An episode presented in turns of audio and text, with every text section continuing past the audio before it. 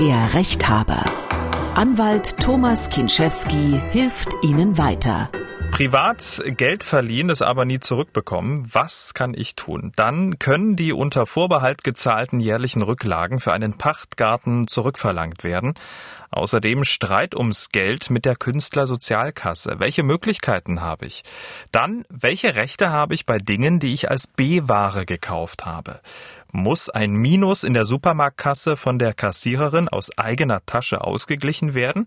Und zum Schluss geht es um die Frage, muss ich meinem Arbeitgeber mitteilen, wenn ich eine Liebesbeziehung mit einem Kollegen oder einer Kollegin habe? Damit hallo und herzlich willkommen zum Rechthaber, der Podcast für Ihre juristischen Alltagsfragen. Mein Name ist Camilo Schumann von M D R aktuell, das Nachrichtenradio, und hier ist der Mann, der Ihnen weiterhilft, Anwalt Thomas Kinschewski aus Dresden. Ich grüße dich. Camilo, ich freue mich sehr, dich zu hören. Hallo.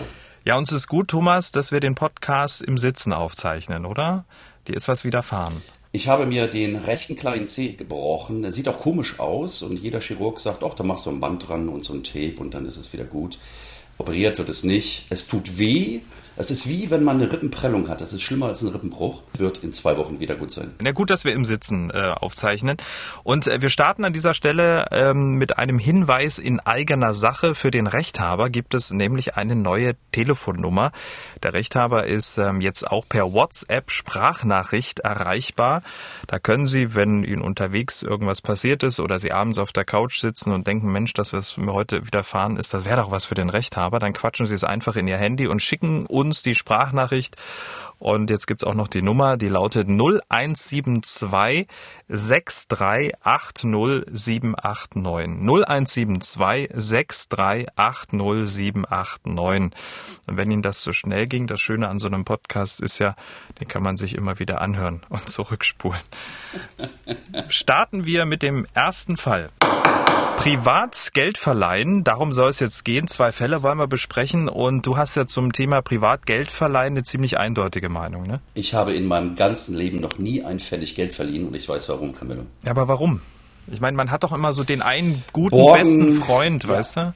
Ja, genau das ist es. Das ist wie Versicherungsverträge im Freundeskreis verkaufen. Borgen bringt Sorgen. Von Privatgeld verleihen bedeutet immer, man vertraut einander, es Na gibt ja. keine Sicherheiten, du weißt nicht, was der andere eigentlich mit dem Geld macht. Und äh, in, in zwei von drei Fällen, gefühlt, sage ich jetzt mal aus dem Alltag, mhm. kommt es dann dazu, dass derjenige, der das Geld bekommen hat, sagen kann, irgendwann, oh, sorry, aber ich bin in Schwierigkeiten, ich bräuchte eigentlich noch ein bisschen mehr oder ich kann nicht zurückzahlen. Also mhm. ich persönlich bin dagegen, aber der Alltag ist leider anders. Die Leute machen eben doch immer anders, als sie sollten. Genauso ist es und genau das besprechen wir jetzt. Ich persönlich muss ganz ehrlich sagen, ich bin da wirklich hin und her gerissen.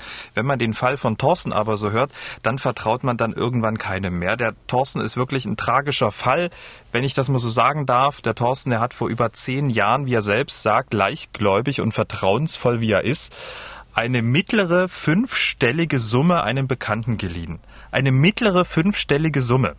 Thorsten wollte uns die Summe jetzt nicht nennen, aber Thomas, eine mittlere fünfstellige Summe, das könnten ja mal locker fünfzigtausend Euro sein, ne? Also zwischen zwanzig und neunzig ist da alles drin, aber was den Thorsten angeht, ich habe mir das ja vorher angeguckt, bevor wir uns heute getroffen haben.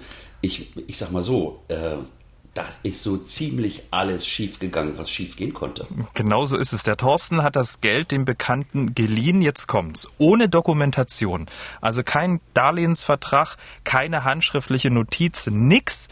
Und äh, nicht nur das, er hat das Geld zum großen Teil auch bar ausgehändigt. Eigentlich sollte das Geld dann innerhalb von drei Monaten zurückgezahlt werden, aber offenbar hielt der Bekannte dann Thorsten ziemlich hin, mehrere Jahre, und den Rest schildert Thorsten am besten mal selber. In den kommenden fünf Jahren hatten wir noch engen Kontakt. Es wurde sogar mal über Zinsen geredet, als Entschädigung sozusagen. In den letzten fünf Jahren jetzt äh, gab es nur noch spontane Kontakte. Es wurde auch immer mal wieder über die Rückzahlung geredet. Seine Reaktion war widersprüchlich. Auf meine S M S hin äh, sagte er, er würde sich freuen, mich zu sehen. Allerdings kamen Besuche, äh, Begegnungen nicht zustande. Vielleicht kriege ich von Ihnen eine positive Antwort. Vielen Dank. Tja, Thorsten weiß ja selber, dass er ziemlich tief in der Misere steckt. Hat er irgendeine Chance, mal ganz ehrlich? Thorsten, es tut mir leid, das Ding dürfte verjährt sein. Darlehensforderungen sind, wenn das Darlehen gekündigt wird, innerhalb von drei Monaten zurückzuzahlen. Und ab Schluss des Jahres, wo das Darlehen fällig wird, also die Rückzahlung, beginnt die dreijährige Verjährungsfrist. Das heißt, wenn das hier wirklich zehn, elf Jahre her ist, dann hat der Thorsten Pech gehabt. Das, das Geld ist weg. Und der ist aufgesessen, unser Hörer. Das heißt, wenn ich jemandem Geld borge, ohne jede Sicherheit und ohne, es gibt keine Formerfordernis für Darlehensverträge, aber trotzdem muss ich ein Darlehen, wenn ich es dann ausreiche, natürlich auch so dokumentieren, dass ich am Ende wieder an mein Geld rankomme. Und mit dem Bargeld, ähm, da wäre ich mal ganz vorsichtig, es gibt... Ähm, wenn das Finanzamt das hört, sage ich jetzt mal, ähm, sogenannte Geldverkehrskontrolle. Das heißt, wenn in größerem Umfang Bargeld in Umlauf gebracht wird, dann kommt automatisch ab einer bestimmten Summe das Finanzamt und sagt, Moment mal, woher kommt das? Und ähm, das ist beim Thorsten noch ein on-top sozusagen Problem. Aber wenn ich das jetzt von der zeitlichen Schiene richtig einordne, wenn das Darlehen vor zehn oder elf Jahren ausgereicht worden ist und gekündigt und fällig war, dann ist er in der Verjährung, dann ist das Geld weg. Also zu allem Überfluss ist das Geld nicht nur weg, sondern wenn das Finanzamt das jetzt auch noch spitz bekommt, dann kriegt er auch von der Seite noch ein Problem. Was könnte da kommen? Also es gibt eine Grenze von fünfzehntausend Euro. Ab dieser Grenze wird jedenfalls von Amts wegen bei allen Banken und so weiter nachgeschaut, woher kommt das Geld, wenn barer Geldtransfer stattfindet. Aber ansonsten, wenn ich mit größeren Bargeldmengen, mittlerer fünfstelliger Bereich, da stelle ich mir halt vierzigtausend, fünfzigtausend Euro vor. Wenn das bar ausgereicht wird und das in Streit gerät, dann kann das Finanzamt, vor allem die Steuerfahndung, das Finanzamt ist ja gar nicht der Böse, sondern das, die, die Steuerfahndung, es gibt ja bei jedem Finanzamt eine, eine, eine Steuerfahndungsabteilung, die können dann mal gucken und sich fragen, wo hast denn du das her? Erklär uns das mal. Das auch noch. Also kommt sozusagen zu allem Überfluss das auch noch ähm, dazu. Also der Thorsten ist wirklich jetzt der kann von seinem Bekannten gar nichts mehr zurückfordern. Selbst wenn er jetzt versucht, mit Kontoauszügen noch irgendwas, Gedächtnisprotokoll oder so, das Ding ist durch. Kann er, kann er, kann er gerne machen. Er kann Strafanzeige erstatten. Es ist natürlich ein Betrug, der dahinter liegt. Ja. Und ähm, der, der ist strafbar. Aber für eine, für, für, für eine Strafe oder wenn jemand bestraft wird dafür, dass er mir einen Vermögensschaden zugefügt hat, habe ich mein Geld noch nicht wieder. Ja. Sondern das ist nur so ein, so ein Vehikel, um Leute in Bewegung zu bringen. Aber wenn das so war, das Geld ist weg. Und wie ist das, wenn der Thorsten jetzt jemanden kennt, der, der, den er damals mit einbezogen hat, ihm das vielleicht auch gesagt hat, du übrigens hier, dem, dem gemeinsamen Bekannten, den will ich Geld leihen und so, dass er sozusagen einen Mitwisser hat, also quasi einen Zeugen, würde das äh, vielleicht da so ein bisschen Dynamik reinbringen? Ja, das, das hilft natürlich bei der, bei der, bei der Darlegungslast. Also wenn ich jetzt den Mann verklagen würde und sage, ich zerre dich vor Gericht und ich will jetzt mein Geld zurückhaben, das, das mag mit einem Zeugen gut funktionieren, auch mit Kontoauszügen oder mit äh, Leuten, die dabei waren bei der Geldübergabe, aber es bleibt dabei, sobald das Darlehen gekündigt ist, ab dem Schluss des Jahres, wo das Darlehen fällig wird, gilt eine dreijährige Verjährungsfrist. Und innerhalb dieses Zeitraums, wenn ich da nicht klage, Mahnbescheid äh, einreiche oder dergleichen, dann ist das Ding, dann ist das Ding futsch. Thorsten, es tut uns sehr, sehr leid, dass die Antwort jetzt so ausfällt von Thomas Kinschewski. Wir drücken dir die Daumen, dass du die, ja, das Geld irgendwie verkraften kannst und dass ihr vielleicht euch noch irgendwie nochmal zusammensetzt und nochmal drüber sprecht. Vielleicht könnt ihr euch ja irgendwie in der Mitte treffen. Ich weiß, ist wahrscheinlich sehr unwahrscheinlich, aber wir drücken trotzdem die Daumen. Thomas, weil du gesagt hast, es gibt da keine vorbestimmte Form für private ja, Darlehensverträge, ähm, aber was sollte man denn äh, damit reinschreiben? Also, dass man es schriftlich macht, ist ja schon mal klar, das sollte man tun. Ja, mindestens das. Und äh, der Thorsten hat ja auch ähm, in seiner ähm, Nachricht geschrieben, sozusagen, dass Zinsen als Entschädigung gezahlt werden. Ein Darlehen lebt ja von Zinsen. Ich gebe ja kein Darlehen weg, um äh, davon nichts zu haben, jetzt mal wirtschaftlich betrachtet. Ja.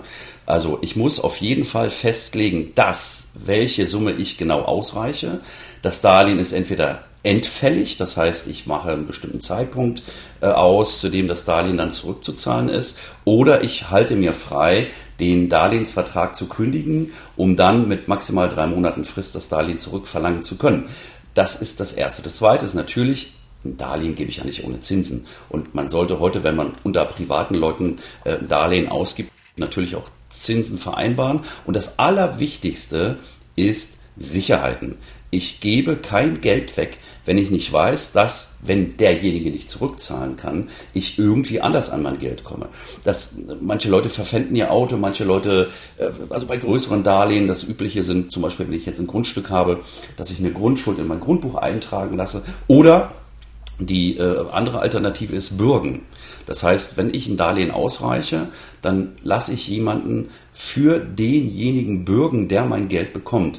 Aber andersrum sagt man wieder, äh, bürgen heißt würgen. Das heißt, der Bürger ist in der Regel derjenige, der am Ende gelackmeiert ist und zahlen muss und sich dann von dem Schuldner versuchen kann, sein Geld zurückzuholen. Aber meistens geht das auch ins Leere. Sollte man, wenn man so einen Vertrag aufsetzt, dann zum, zum Anwalt oder Notar gehen, oder reicht das, wenn da beide ihren Willi drunter machen und dann ist gut? Also man muss, man muss nicht zum Notar, es gibt also keine Beurkundungspflicht in dem Bereich. Vom Anwalt sage ich mal, haha, ja, empfehle ich natürlich, um sich so einen Darlehensvertrag aufsetzen zu lassen, aber man muss das nicht machen, sondern man kann das im Kämmerlein auf weißem Papier mit einem Privatdrucker sozusagen sich aus Ähm, drucken und sich zusammenschreiben. Die Basics bleiben Darlehensbetrag, Kündigungsfrist, Verzinsung und Sicherheiten. Aber es gibt da keinen Zwang, zu irgendeiner Behörde, zu einem Anwalt, zu einem Notar zu gehen, um das Ganze irgendwie förmlich aufsetzen zu lassen. Hm. Wenn es dafür keinen Zwang gibt, äh, gibt es denn dann einen Zwang für den, der das Geld genommen hat, aber nicht zurückzahlt? Also muss er denn dann zahlen? Also was ist dieses Papier denn dann wert? Das ist genauso viel wert, ähm, wie, wie die Tinte, die drauf ist. Also derjenige, der nicht zahlen kann, wenn ich einen Darlehensvertrag eingehe, dann bin ich Schuldner. Und wenn ich das nicht zurückzahlen kann, dann habe ich ein Problem. Aber äh, einem nackten Mann kannst du nicht in die Tasche greifen. Das heißt, ein Darlehen auszureichen ist immer auch eine Vertrauensfrage. Ich muss demjenigen, dem ich mein Geld gebe, so weit vertrauen, dass ich daran glaube, dass er mir das auch zurückzahlen kann. Und wenn er das nicht kann, dann hat er verschiedene, wirklich exklusive Möglichkeiten, sich aus diesen Verbindlichkeiten zu retten, insolvenzrechtlich oder allgemein schuldrechtlich. Aber grundsätzlich eine Garantie dafür, dass ich das Geld wiederbekomme, was ich verliehen habe, die, die, die gibt es nicht. Was würdest du jetzt machen an Thorstens Stelle? Also sich ärgern, das ist klar, aber das hat er wahrscheinlich schon über die letzten Jahre ja, getan. Also ich glaube, über den Ärger ist er schon drüber hinweg. Er hat ja sich auch Gedanken gemacht, wie, wie, wie komme ich an die, an die Sache wieder ran. Also zunächst mal ist das natürlich schäbig, ne? Menschlich gesehen. Ne? Von demjenigen, der es genommen hat und der dann sagt, ich kann es nicht zurückzahlen. Aber ich kann dem Thorsten nur sagen, wenn das wirklich so lange her ist und die überhaupt keine Beweise für irgendwas haben, was sie damals vereinbart haben, abschreiben. Genau, nach vorne blicken. Gut, wir drücken die Daumen, Thorsten, dass dir das gelingt. Und kommen wir zum nächsten Problem. Der Gunnar hat ebenfalls ähm, ja, mit sehr viel Geld ausgeholfen. Gunnar hat uns ähm, seinen Fall gemailt an rechthaber at m d r aktuell punkt d e. Er schreibt, vor Jahren haben wir einem Mann aus Trier mit einem nicht unerheblichen Geldbetrag verholfen, wieder aus seiner scheinbaren Notlage zu kommen. Leider ist unser Vertrauen schäbig missbraucht worden. Schuldanerkennung und Titel liegen vor und ein Verfahren zur Zwangsvollstreckung wurde eröffnet. Im Ergebnis dessen konnte er aufgrund Grund von fehlendem Finanzmittel aber nicht gepfändet werden. Wie ich später allerdings von Seiten Dritter informiert wurde, hat derjenige auf der Basis eines Ehevertrages seine Mittel der Ehefrau übertragen. Offenbar war das die Masche, die von seiner Seite bewusst angewendet wurde, um so zu betrügen. Thomas, ein ziemlich perfides und abgekatertes Spiel, ne? Da hat er sozusagen alles auf seiner Seite, der Gunnar, und dann hat er dieses Schlupfloch äh, genutzt. Was kann der Gunnar tun? Also Gunnar, zunächst mal, wenn es wirklich einen Titel gibt, also einen vollstreckbaren Titel, dann sieht es schon mal gar nicht schlecht aus. Das heißt, da muss ja irgendjemand mal irgendein Urteil gesprochen haben oder der Schuldner hat ähm, gegen den äh, Mahnbescheid oder Vollstreckungsbescheid keinen Widerspruch oder Einspruch eingelegt. Ähm, beim Gunnar muss ich sagen, er sollte überlegen, erstens natürlich Strafanzeige zu erstatten, weil wenn ich in Kenntnis von Verbindlichkeiten mein Vermögen beiseite schaffe, ist das Gläubigerbenachteiligung. Das ist strafbar. Da steht Geld- oder Freiheitsstrafe drauf. Die zweite Sache, die ich dem Gunnar raten würde, äh, lass mal gucken, ob man nicht vielleicht einen sogenannten Fremdantrag auf ein Insolvenzverfahren ähm, stellt.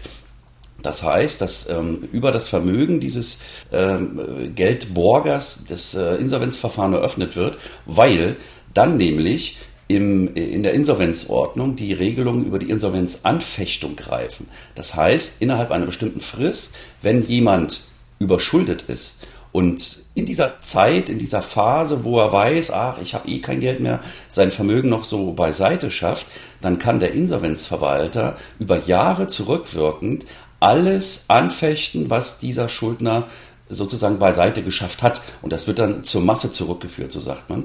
Und das ist vielleicht eine Chance für den Gunnar. Ja, prima. Auch wenn es ein Ehevertrag ist, ja? Auch wenn es eine Ehefrau ist? Ja, genau. Also genau das ist ja, das sind ja die naheliegenden mhm. Fälle. Das heißt, so eine, so eine, so eine, so eine Schäbigkeiten, die finden ja nicht statt unter Fremden, sondern da holt man sich Freunde ran, Ehepartner sind üblicherweise auch solche äh, Partner für, für, für solche Geschäfte. Und äh, gerade für den Fall, dass man das unter Ehegatten macht, spricht ja eine Vermutung dafür, dass die beiden sozusagen kollisiv zusammenwirken und dass man dort versucht, gemeinsam so, so eine Art ähm, Vorteil sich zu verschaffen. Also ich kann nur sagen, Gunnar, äh, beraten lassen bitte, gerade auch was den äh, Fremdantrag wegen Insolvenz äh, angeht. Und äh, der Ehevertrag ist ja nicht in Stein gemeißelt, sondern der gilt ja nur zwischen den Ehegatten. Aber wenn der Ehevertrag ähm, Vereinbarungen enthält, die Dritte benachteiligen, also Gläubiger insbesondere, dann ist er eh unwirksam. Okay, prima. Das waren doch ähm, schöne praktische Tipps. Ähm, so unterm Strich, jetzt haben wir zwei, wie ich finde, sehr krasse Fälle besprochen. Da gibt's ja auch noch ähm, unendlich viele. Ähm, mittlerweile näher ich mich äh, deiner Meinung an, Geld äh, verleiht man nicht, selbst unter Freunden. Ähm, man soll es nicht machen, aber man geht ja dann auch immer so ein bisschen so die Gefahr ein, dass man diese jahrelange Freundschaft dann auch so ein bisschen aufs Spiel setzt. Aber oder anders, du merkst schon, ich rede mit mir, ähm, aber wenn wenn man dann, wenn man dann, oder anders, wenn der Freund dann eingeschnappt ist, dann ist es auch keiner, oder?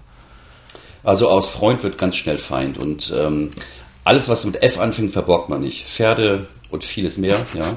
ähm, ich, also ich bin wirklich strikt gegen diese private Geldverleiherei. Und das findet ja im privaten Bereich teilweise in Größenordnung statt, da wird einem ja schwindelig. Ja? Und alles auf Basis von, ach, das war mein Banknachbar in der Schule oder den kenne ich schon so lange und der hat noch keinem äh, irgendwas getan. Attention, echt. Ich bin echt vorsichtig und bislang mit meinem Grundsatz never ever Geld verborgen ziemlich gut gefahren. Gunnar, wir drücken die Daumen. Kommen wir zum nächsten Fall. Die Ute hat uns gemailt an rechthaber at m d r aktuell punkt d e. Die Ute, die ist Journalistin und wie viele Journalisten oder auch Künstler ist sie selbstständig und seit vielen Jahren Mitglied in der Künstlersozialkasse. Künstlersozialkasse, wer nicht weiß, was das ist, die Künstlersozialkasse sichert Freiberuflern und Künstlern quasi ab, indem sie sie bei Renten, Kranken oder auch Pflegeversicherung anmeldet und auch einen Teil der Kosten übernimmt. Also eigentlich eine ziemlich prima Sache. Aber die Ute, die hat ein Problem. Sie hat hat äh, vor ein paar Wochen eine Zahlungsaufforderung in Höhe von über hundert Euro erhalten und sie weiß nicht, warum eigentlich. Und ähm, sie schreibt, seitdem versuche ich von der K S K, der Künstlersozialkasse, eine konkrete Angabe zu bekommen, woher dieses angebliche Minus stammen soll. Nach deren Aussage habe ich nun, äh, im November zweitausendneunzehn zum letzten Mal ein ausgeglichenes Beitragskonto gehabt. Ein paar Monate später bekam ich die schriftliche Bestätigung der K S K, dass ich für zweitausendneunzehn doch alle Beiträge gezahlt habe. Für zweitausendzwanzig kann ich anhand der Überweisungsbelege genau dasselbe nachweisen. Ähm, es geht jetzt am Ende noch um siebzig Euro, wo sozusagen es hin und her geht und sie nicht so richtig weiß, woher eigentlich diese Minuszahlung stammt. Und sie schreibt weiter, eine Schlichtungs- oder Ombudsstelle gibt es bei der K S K nicht. Einzige Möglichkeit wäre wohl, das Geld zu bezahlen und dann in Widerspruch zu gehen. Ausgang offen. Was kann die Ute tun, Thomas? Die Frage ist, gibt es einen Titel? Das heißt, was ist dieser, also dieser, dieser Zahlungsbefehl sozusagen? Äh, da muss es einen Mahnbescheid, Vollstreckungsbescheid oder irgendwas äh, auch immer geben. Ich würde nicht bezahlen, sondern egal, unabhängig davon, ob ich glaube, dass die Forderung berechtigt ist oder nicht, erstmal widersprechen. Und ähm, es gibt auch keinen Zwang, sich an eine Ombuds- oder Schlichtungsstelle zu wenden, sondern wenn ich glaube, dass das, was von mir gefordert wird, nicht geschuldet ist, dann belasse ich es dabei. Der, der, der Gläubiger muss beweisen, dass ich, und wenn ja, in welcher Höhe, eine bestimmte Verbindlichkeit habe. Jetzt ist sie Journalistin. Das heißt, sie ist auf jeden Fall äh, K S K-Probandin, ist klar, wie, wie auch Maler oder Dichter. Aber ähm, wenn sie meint, das nicht bezahlen zu müssen, dann würde ich es einfach dabei belassen und die K S K kommen lassen. Die müssen dann irgendwann einen begründeten Bescheid erlassen und der muss erstmal rechtskräftig werden. Gegen Beitragsbescheide von der K S K kann ich immer ähm, Widerspruch einlegen bzw. Einspruch und dann wird in Widerspruchsverfahren geklärt, warum kommen diese siebzig Euro zustande. Ich kann der Ute keinen anderen Rat geben, als es auszuhalten und die K S K kommen zu lassen. Ich wollte gerade sagen, es auszuhalten ist genau das richtige Stichwort, weil wenn diese Briefe kommen, die sind ja immer sehr förmlich, meistens ohne Unterschrift und das hört sich ja dann auch im ziemlich Beamtendeutsch für, für, für den Unbeteiligten an, wie als würde am nächsten Tag dann der Gerichtsvollzieher vor der Tür stehen.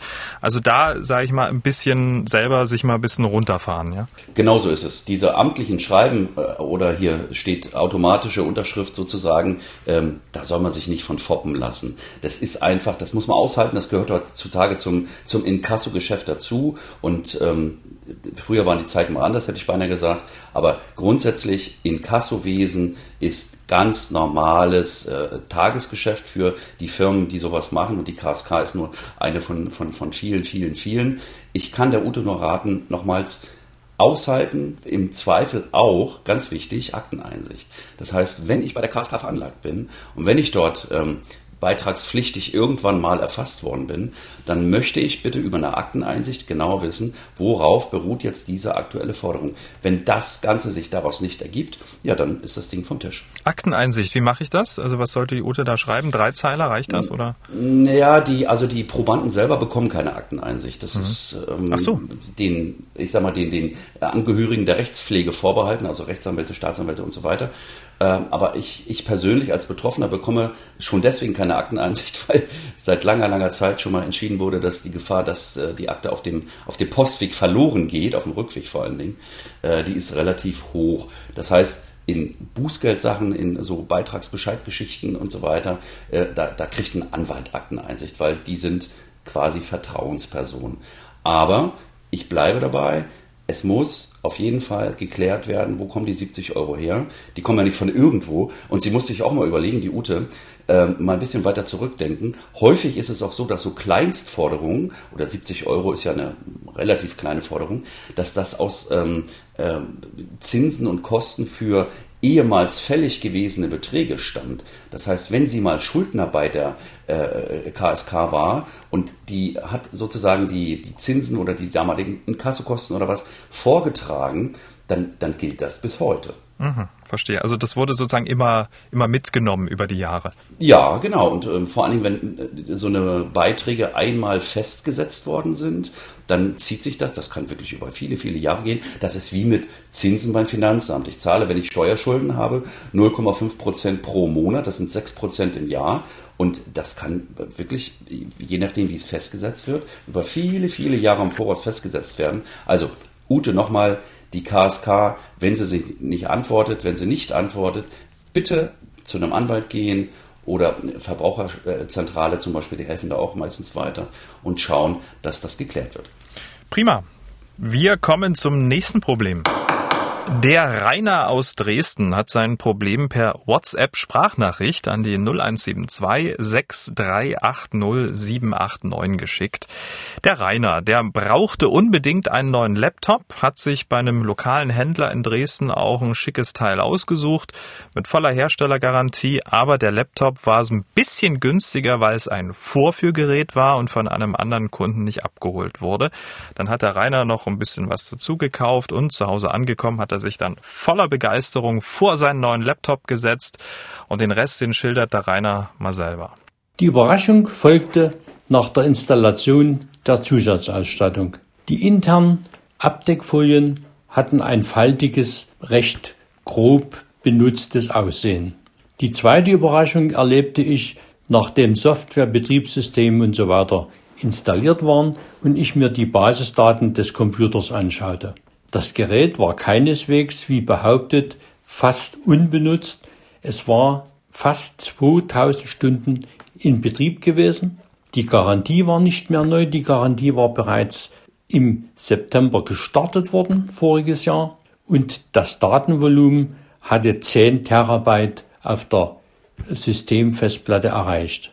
Ich reklamierte beim Verkäufer die Information zum Laptop und die tatsächlich gefundenen Benutzungsdaten. Als einzige Antwort gab man mir Rückgabe und Geld zurück. Bin ich jetzt auf das Angebot angewiesen, Rückgabe und Geld zurück, oder könnte ich eine Preisreduzierung durchsetzen? Denn der Rainer, der braucht den Laptop unbedingt ähm, und würden auch gern behalten. Was sagst denn du? Von hinten angefangen. Es gibt kein Recht auf Preisreduktion, sondern das, was der Rainer gemacht und bekommen hat, nennt sich Rücktritt vom Kaufvertrag. Ja? Der Rainer ist beschlumst worden. Da ist ihm ein Gerät verkauft worden, was nicht den versprochenen äh, Zustand und die versprochenen Eigenschaften hatte. Das heißt, in dem Moment darf er vom Kaufvertrag zurücktreten. Das bedeutet nicht mehr und nicht weniger als Ware zurück und Geld zurück. Er, Rainer darf nicht darauf spekulieren, dass er von dem, was er schon reduziert bezahlt hat, nochmal eine Reduktion bekommt. Das ist im deutschen Kaufrecht so nicht vorgesehen. Hm. Aber so wie du es gesagt hast, er wurde beschlumst oder, oder wie hast du gesagt? Beschlumst, ja. Beschlumst. Genau. Habe ich das noch nie gehört, besser. Aber auch schön. Ja. Jedenfalls wurde der... Das habe ich, Fre- hab ich von meiner Freundin gelernt. Aha, genau. Beschlumst. Also der Rainer wurde beschlumst. Ähm, also mit anderen Worten, ähm, der Verkäufer hat sich ja, sage ich, äh, hat ihm etwas vorgegaukelt, was ja dann am Ende nicht stimmte. Also er hat sich ja dann auch eigentlich strafbar gemacht, oder nicht? Ja, genau. Also wenn der tatsächlich das Gerät verkauft hat, als zwei Minuten gelaufen und das Ding hat zweitausend Stunden auf der Betriebsuhr und ist überhaupt generell benutzt, das ist Betrug. Das ist zweihundertdreiundsechzig S t G B, das ist strafbar. Aber wie gesagt, die Straftat hilft ja dem Käufer nicht, sein äh, Recht oder sein Geld wiederzubekommen, sondern ähm, es bleibt beim Rainer dabei. Ich weiß nicht, wie viel er bezahlt hat. Das, die, die, die Marke von dem Gerät dürfen wir jetzt nicht sagen, aber das wird schon was gewesen sein. Und das Problem ist, oder das größere Problem, was er am Ende auch geschildert hat, ist, er braucht ja das Ding zum Arbeiten. So. Und dieses, dieses sogenannte Ausfallrisiko, das heißt, ich kaufe etwas und dadurch, dass sie mir jetzt zum Beispiel sowas widerfährt wie Sache ist kaputt, Sache funktioniert nicht, das muss ich abfangen. Da gibt es keinen generellen Ausgleichsanspruch wegen Ausfallrisiko, sondern das muss er aushalten und da muss er sich im, im, im Zweifel ein Reservegerät vorhalten, damit er solche Risiken überbrückt.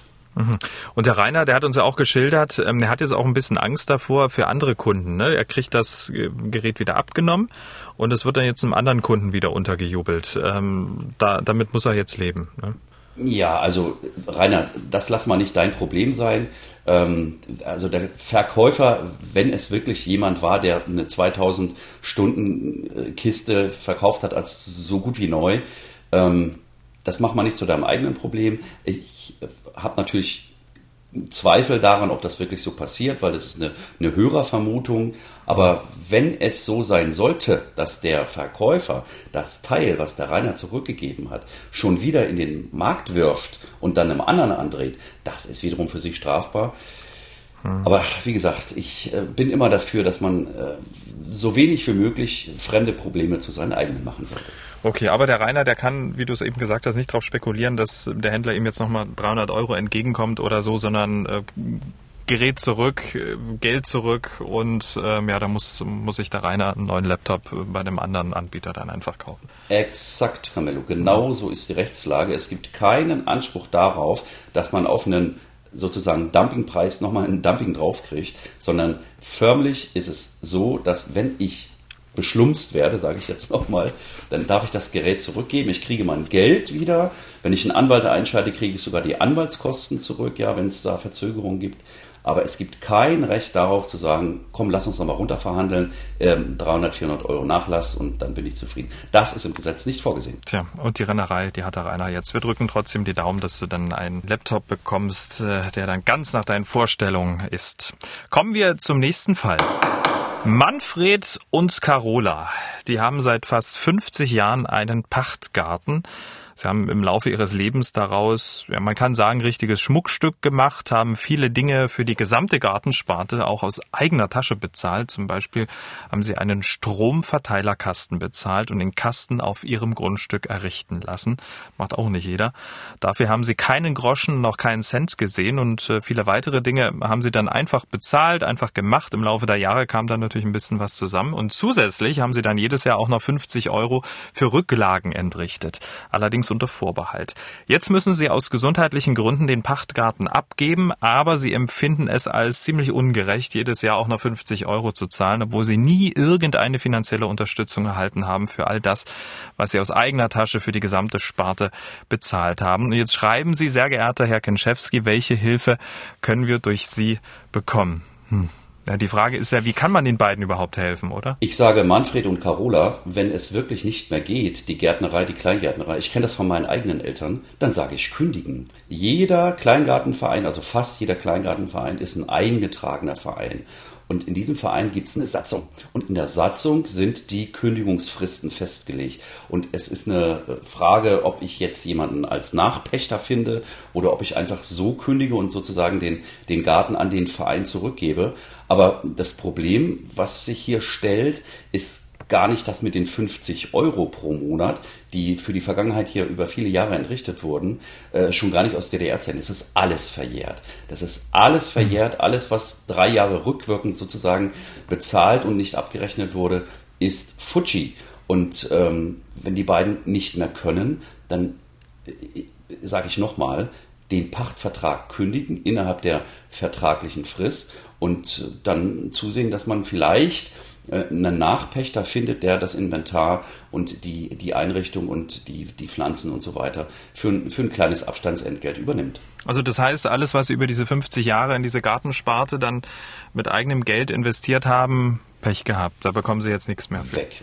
Das weg, das weg. Also schon gar nicht hier aus den D D R-Zeiten mit dem Stromkasten und mit der, mit der Kabelverlegung und so weiter. Das ist sowas von draußen. Tut mir leid, ähm, Manfred und Carola, aber das ist zu weit weg und zu lange her, als dass man da noch was herleiten könnte. Okay, also kündigen. Und ähm, Sie haben ja auch geschrieben, dass Sie diese fünfzig Euro unter Vorbehalt äh, bezahlt haben. Äh, können Sie da jetzt für die letzten Jahre irgendwas zurückfordern? Also zunächst muss mal äh, klar sein, ob Sie das wirklich bei Zahlung auch angegeben haben. Das heißt unter Vorbehalt. Es gibt ja so einen stillen Vorbehalt. Ja, ich, oh, ich behalte mir das vor. Ich möchte aber gerne nochmal drüber reden. Es muss bei Zahlungsanweisung, es wird ja unbar gewesen sein, muss klar sein, dass ich das unter den Vorbehalt der Rückzahlung stelle. Wenn das nicht geschehen ist, ausdrücklich, dann ist dieser Rückforderungsvorbehalt unwirksam. Und selbst wenn ich es unter den Vorbehalt der Rückzahlung stelle, dann gilt das, wie gesagt, nur innerhalb der gesetzlichen Verjährungsfrist, die ist drei Jahre rückwirkend. Und äh, ja, alles, was darüber hinausgeht, also fünfzig Jahre, vierzig, dreißig, zwanzig, das, das ist Fuji, tut mir leid. Unter Vorbehalt, das mache ich dann beim äh, bei der Überweisung äh, im Betreffsfeld, schreibe ich dann unter Vorbehalt rein. Das würde schon reichen? Genau, es gibt ja äh, sogenannten äh, den Buchungstext. Ja, mhm. Und im Buchungstext kann ich ja reinschreiben, was ich will. So. Und äh, wenn da drin steht, unter Vorbehalt der Rückforderung oder und, und einfach nur unter Vorbehalt, das reicht. Mehr muss ich da gar nicht zuschreiben. Aber ich muss es explizit in diesen Buchungstext reintun. Und wenn ich zum Beispiel bar bezahle, es gibt ja viele Leute, die auch ihre Jahrespacht in bar bezahlen beim ähm, Garten, äh, bei der Gartensparte, dann muss ich, wenn ich einen Vorbehalt habe, auf der Quittung, auf der Quittung drauf notieren unter Vorbehalt der Rückzahlung. Okay, also maximal, wenn du sagst, zwei oder drei Jahre Verjährungsfrist? Drei Jahre ist, also die Verjährungsfrist beträgt drei Jahre, ab Schluss des Jahres, wo der Anspruch entstanden ist. Das heißt, wenn die Familie wirklich einen Rückzahlungsanspruch hätte, was ja schon mal fraglich ist, dann würde alles, was sozusagen drei Jahre rückwirkend ab letzten Silvester angefallen ist an Forderungen, das wäre verjährt. Okay, also maximal hundertfünfzig Euro könnten könnten sich Manfred und Carola noch holen. Mhm. Ähm, okay, das Ding ist für die wahrscheinlich dann auch gegessen, äh, für die beiden. Was sollte denn der Nachpächter unbedingt beachten? Also es gibt ja kein getrenntes Eigentum äh, an Grund und Boden und Gebäuden in Deutschland. Das ist, war zu D D R-Zeiten anders. Das heißt, wer in Deutschland ein Grundstück hat und da ist ein Haus drauf, dem gehört automatisch das Haus. Das ist bei Kleingartenanlagen ein bisschen anders. Das heißt, ich bin ja gar nicht Eigentümer des Gartens, sondern ich bin nur Nutzungsberechtigter. Das heißt, alles, was im Garten steht und liegt, was ich wegnehmen und mitnehmen kann, das ist meins. Und wenn ich einen Nachpächter finde, dann kann ich dem sagen, okay, hier hast du meine Schaufel, mein Rasenmäher, meine, meine Hacke, meine, meine Gartenschere, das darfst du alles mit übernehmen und den Partytisch und die, die, die Partybeleuchtung am Pavillon draußen darf, darfst du auch mitnehmen. Aber es gibt, wie gesagt, kein getrenntes Eigentum an Grundstück und Gebäude und der Nachpächter muss halt den angemessenen, wenn er denn einen findet, den angemessenen Wert für das, was da hinterlassen wird, ausgleichen. Und der Nachpächter, und das, Achtung, der erwirbt wiederum kein Eigentum an den, äh, am, am Garten oder an der Laube oder was da auch immer steht, sondern er wird nur nutzungsberechtigt. Das heißt, er kann, wenn er dann selber wieder aufgeben möchte, auch nur entweder Nachpächter suchen oder kündigen. Aha, also mit anderen Worten, Manfred und Carola, die könnten jetzt auch nicht aus Gnatz einfach sagen, wisst ihr was, ähm, wir kündigen jetzt den Vertrag mal schön und dann bauen wir, bevor wir dann ausziehen, den Stromverteilerkasten einfach wieder ab. Nein, genau das können sie nicht. Ah, okay. Also dieses L M A A, das geht hm. nicht im Pachtvertrag, sondern das ist eine, ist eine, ist eine, eine, eine Besonderheit im Osten hier bei uns, ja, wo das ja sehr weit verbreitet gibt, ja überall Kleingartensparten. Und ich kann nicht einfach das, was steht und liegt, mitnehmen und sagen, das habe ich schon mal bezahlt, sondern das funktioniert nicht, sondern es gibt keine Trennung zwischen dem Grundeigentum und dem aufstehenden Gebäude. Also alles, was fest mit dem Grund und Boden verbunden ist, das gehört demjenigen, der die Gartenanlage betreibt, und das wird eben der eingetragene Verein sein. Einige unserer Hörer werden sich jetzt wahrscheinlich ähm, die Frage stellen, Moment mal, in der letzten Ausgabe haben Sie doch über D D R-Pachtgaragen gesprochen. Und da hat der Anwalt gesagt, naja, man kann, nachdem der Pachtvertrag gekündigt wurde, die Garage mitnehmen. Hat man ja selber bezahlt und aufgebaut. Äh, warum gilt das jetzt hier nicht? Das, der, der Unterschied ist Garage oder Garten.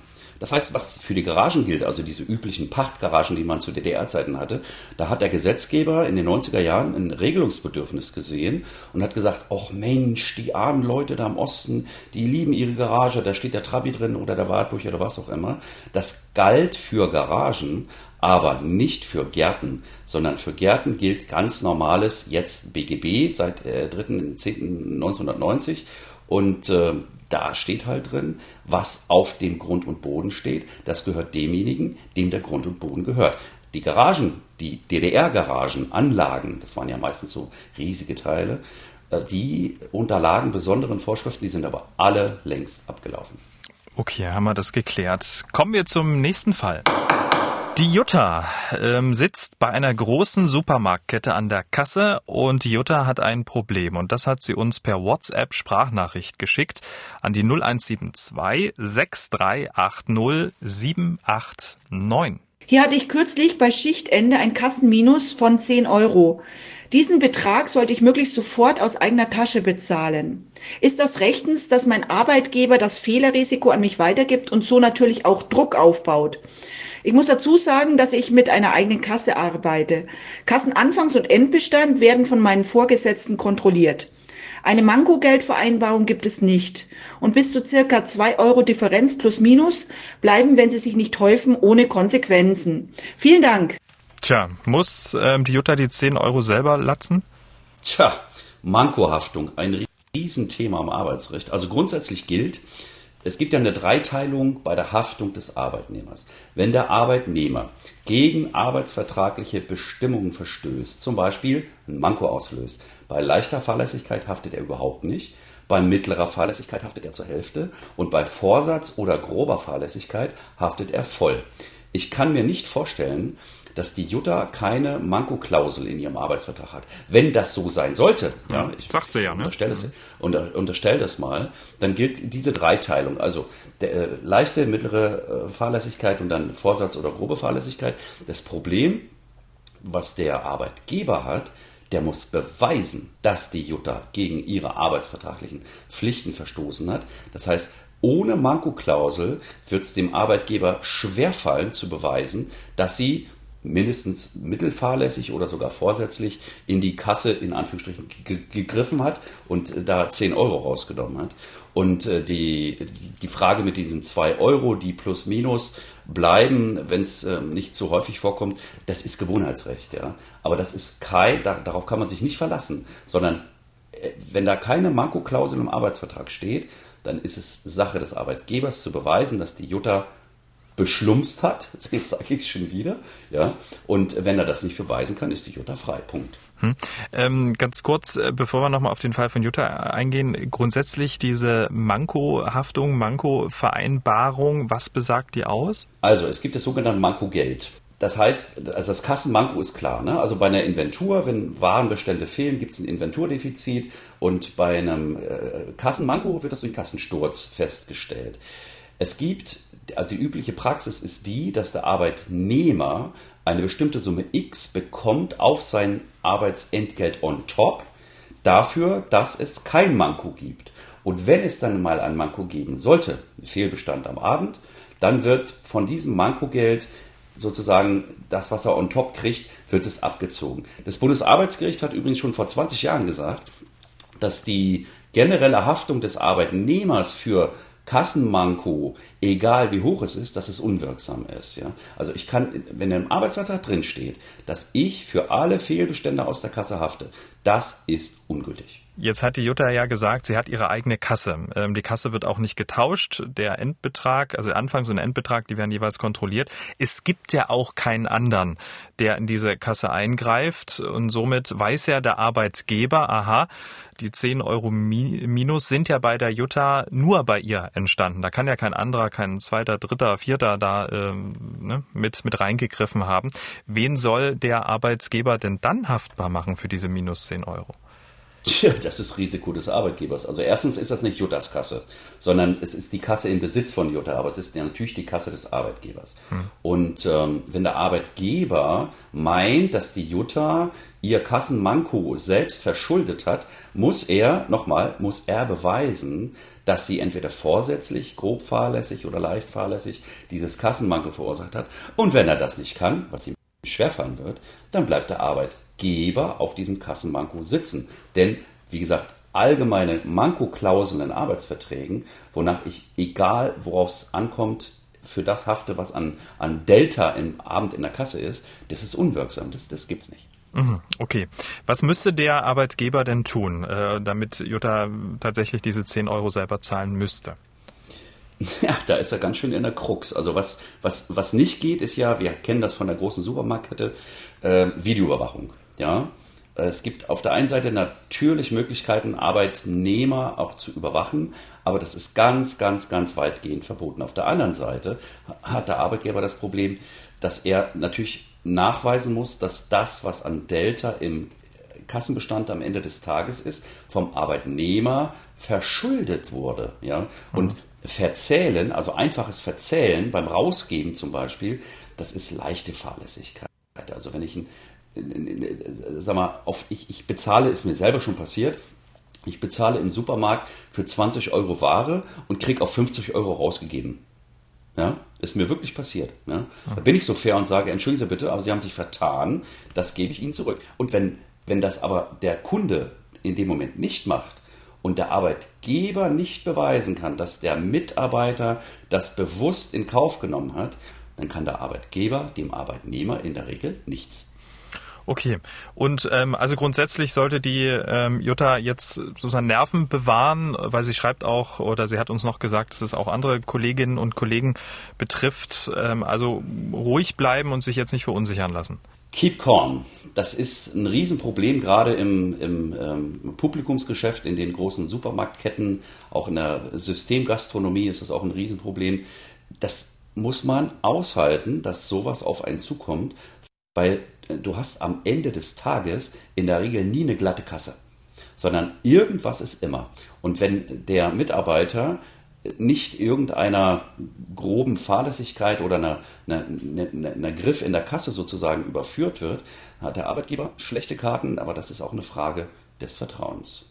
Jutta, wir drücken die Daumen, und sollte sich der Arbeitgeber querstellen, dann meldest du dich einfach nochmal. Da besprechen wir dann einfach, wie es dann weitergegangen ist.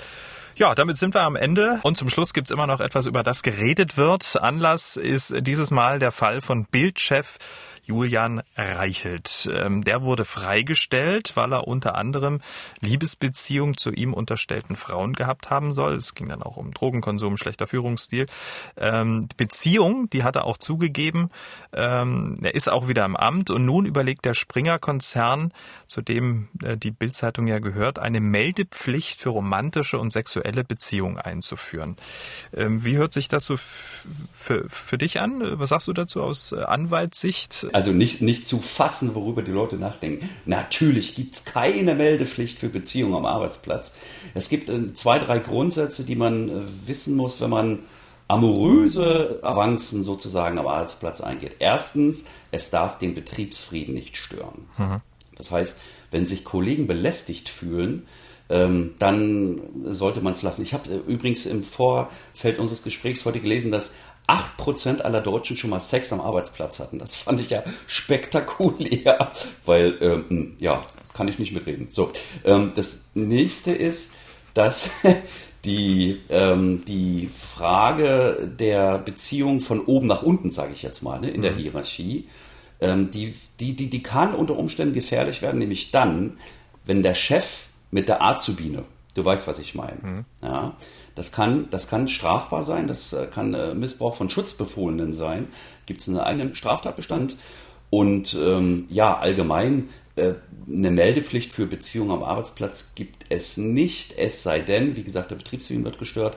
Und wenn ich ähm, in einem Abhängigkeitsverhältnis bin, dann sollte ich mir überlegen, ob ich das offenlege oder nicht. Aber eine Meldepflicht gibt es nicht.